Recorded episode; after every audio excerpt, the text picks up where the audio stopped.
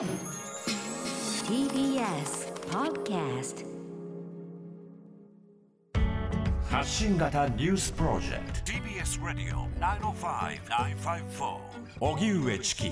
セッション戦後76年沖縄慰霊の日20万人犠牲を悼む。沖縄は今日第二次世界大戦の太平洋戦争末期の沖縄戦で犠牲となった20万人を悼む慰霊の日を迎え最後の激戦地糸満市摩文仁の平和記念公園で追悼式典が開かれました。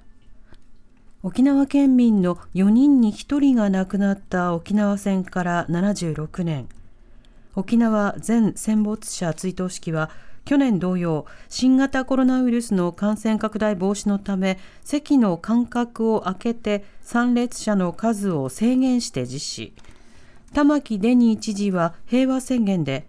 目に見える形で沖縄の過重な基地負担の解消を図ることを要望すると訴えました。私たちは想像を絶する悲惨な沖縄戦の記憶を風化させることなく亡くなられた方々の悲しみや苦しみに思いを寄せ無念の声を代弁する戦争体験者の証言を後世に語り継ぎ平和がいかに尊いものかという人類普遍の教訓を胸に刻み恒久平和の実現を強く求めながら復興と発展の道を懸命に歩んでまいりました。沖縄県が来年本土復帰50年という大きな節目を迎えるにあたり日米両政府は県を含めた積極的な協議の場を作っていただき辺野古新基地建設が唯一の解決策という考えにとらわれることなく、新たな在沖米軍の整理縮小のためのロードマップの作成と、目に見える形で沖縄の過重な基地負担の解消を図っていただくことを要望いたします。また菅総理はビデオメッセージを寄せ沖縄の方々には米軍基地の集中による大きな負担を担っていただいている。この現状は何としても変えなければならないと述べました。参列者は正午に1分間黙祷し宮古島の中学2年生上原美春さんが平和の詩を朗読しました。6月の蒼天を仰いだ時一面の青を分断する刹那に乗って私の思いは76年の時を超えていく。この空はきっと覚えている。母の子守歌が空襲警報に消された出来事を灯されたばかりの命が消されていく瞬間を。吹き抜けるこの風は覚えている。内縄口を取り上げられた沖縄を。自らに混じった。鉄の匂いを。踏みしめるこの土は覚えている。まだ幼さの残る手に銃を握らされた少年がいたことをお帰りを聞くことなく散った父の最後の叫びを今摩文仁の丘に立ち私は歌いたい澄んだ酸素を肺いっぱいに取り込み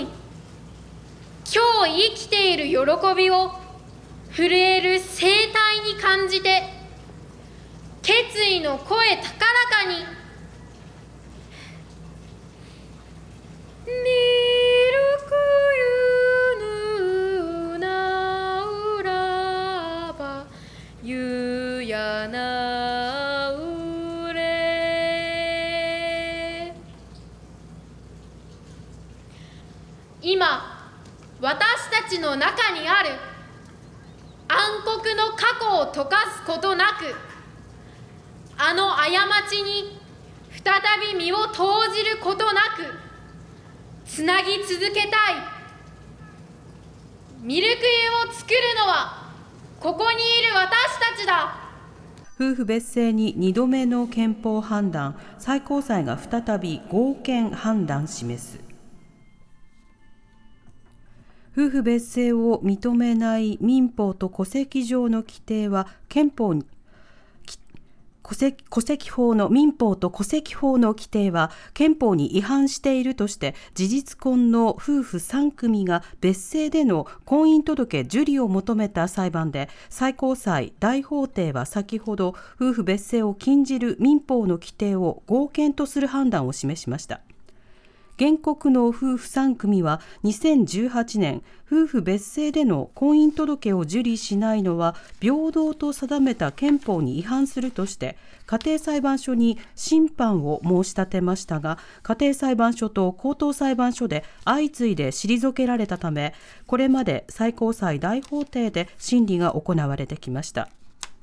夫婦別姓禁止に関しては2015年に最高裁大法廷で合憲とする判断が示されていましたがその際大法廷の裁判官15人のうち5人が違憲の判断を出していて今回6年ぶりとなる2度目の最高裁判断に注目が集まっていました。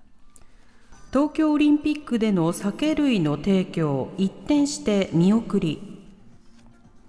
東京オリンピック・パラリンピック開催まであと1ヶ月に迫る中大会組織委員会の橋本聖子会長は観客に向けた新型コロナ対策のガイドラインを発表し競技会場での酒の販売提供を見送ることを明らかにしました。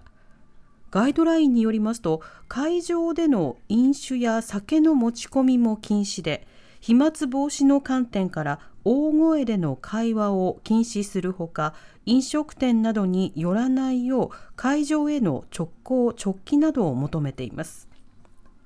そのような中アメリカのバイデン政権の新型コロナ対策チームは22日会見を行い感染力が強いとされる変異ウイルスのデルタ株が最大の脅威だと訴えました。またワクチンはデルタ株に対しても発症や予防効果を期待できるとの研究例を示しました。運転開始40年超え美浜原発3号機が再稼働。関西電力は今日運転開始から40年を超える福井県美浜原発3号機を再稼働させました。福島第一原発事故以降原発の運転期間は原則40年最長で延長20年とするルールが定められていますが新規制基準の下で運転40年を超える原発が再稼働するのは全国で初めてとなります。関西電力によりますと明日未明に臨界状態に達し29日に発電と送電を始め来月27日に営業運転に入りますがコロナ対策施設がテロ対策施設が未完成のため設置期限の10月23日までに再び停止する必要があります。一方原子力規制委員会は今日の会合で島根県松江市にある中国電力島根原発2号機の再稼働について安全審査を行い事実上合格とする判断を出しました。今後再稼働に向けては地元の同意が必要になりますが全国唯一県庁所在地にある原発であることから住民の避難計画が課題となっています。香港リンゴ日報の主筆を逮捕。数の香港メディアは今日民主派メディアリンゴ日報で社説を書いていた主筆の男性が国家安全維持法違反容疑で逮捕されたと報じました。男性は55歳で李平というペンネームで執筆していたということです。香港当局による資産の凍結により休館の危機に瀕しているリンゴ日報ですが今日の新聞は通常通り発行されました。しかしインターネット版の一部の更新が停止するなど休館に向けた動きは進んでいて発行元の会社はあさって25日に行われる取締役会で事業停止について判断するとしています。香港政府のキャリー・ラム行政長官は今日の定例会見でリンゴ日報に対する取り締まりを報道の自由に関する攻撃ではないとした上で国家の安全に危害を加える行為を対象に起訴しているとしています。立花隆さんが死去。ジャーナリストでノンフィクション作家の立花隆さんが今年4月亡くなっていたことが分かりました。80歳でした。立花さんは東京大学を卒業後文藝春秋で週刊誌記者として働きおよそ2年半で退社。東京大学の哲学科に学士入学し在学中にルポライターとして活動を開始。そして1974年調査報道に基づき当時の総理大臣だった田中角栄氏をめぐる資金の流れなどを研究した田中角栄研究その金脈と人脈を発表。田中内閣退陣の流れを作ったとも言われています。その後も政治分野にとどまらず科学技術や人の死に関することなど幅広く著作を発表しました。立花さんはがんなどで入退院を繰り返していましたが今年4月30日夜入院先の病院で急性肝症候群のため亡くなり葬儀は先月家族のみで執り行われたということです。上野動物園のパンダに双子の赤ちゃんが誕生。東京都は今日上野動物園でジャイアントパンダのシンシンが出産し双子の赤ちゃんが誕生したと発表しました。上野動物園はシンシンとリーリーの交尾を3月6日に確認。今月2日頃から睡眠時間が通常の2倍になるなど妊娠の兆候を示す変化が見られたため展示を中止していました。上野動物園でパンダの赤ちゃんが生まれるのは2017年のシャンシャン以来4年ぶり。双子の誕生は初めてで性別はまだ分かっていません。パンダが2頭同時に世話することは少ないということで1頭は保育器に運びもう1頭はシンシンが抱いて世話をしていて母子ともに元気な様子だということです。Session. Radio 905 954.